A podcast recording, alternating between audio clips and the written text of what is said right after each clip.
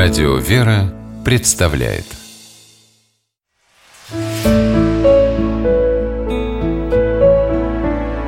Пересказки Дед и внук по мотивам филиппинской сказки. Давным-давно, когда люди жили очень долго, в одном селении неподалеку от дремучего леса жила бедная семья, дед, отец и внук. Деду уже было больше ста лет, он был старым и дряхлым, но голова у него оставалась светлой.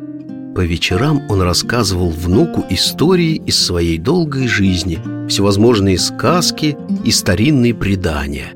И мальчик мог бесконечно их слушать. Больше всех на свете старик любил своего внука, и тот тоже в своем дедушке души не чаял. «Бездельники», — ворчал на них отец. «Лучше бы каким-нибудь делом занялись, чем болтать попусту. Я вон из сил выбиваюсь, чтобы вас прокормить».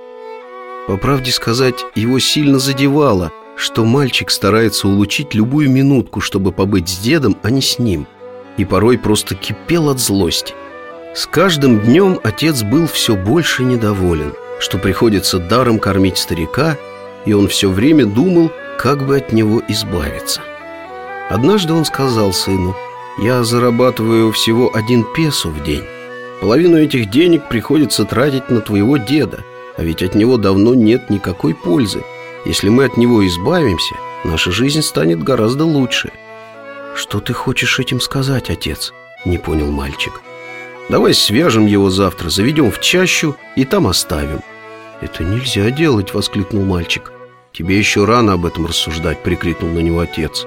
Так всегда поступали люди нашего племени. И ты должен уважать наши традиции. Старик и так прожил больше ста лет, с него хватит.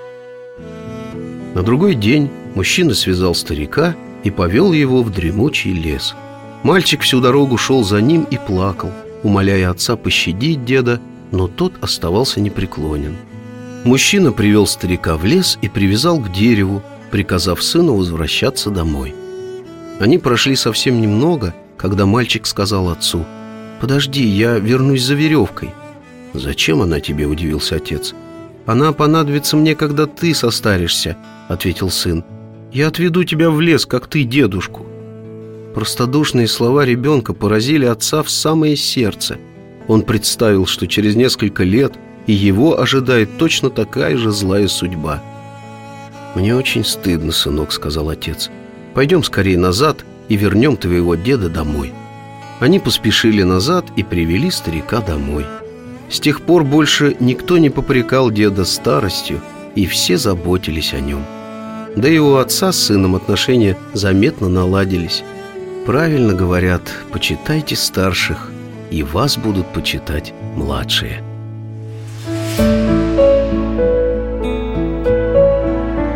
Пересказки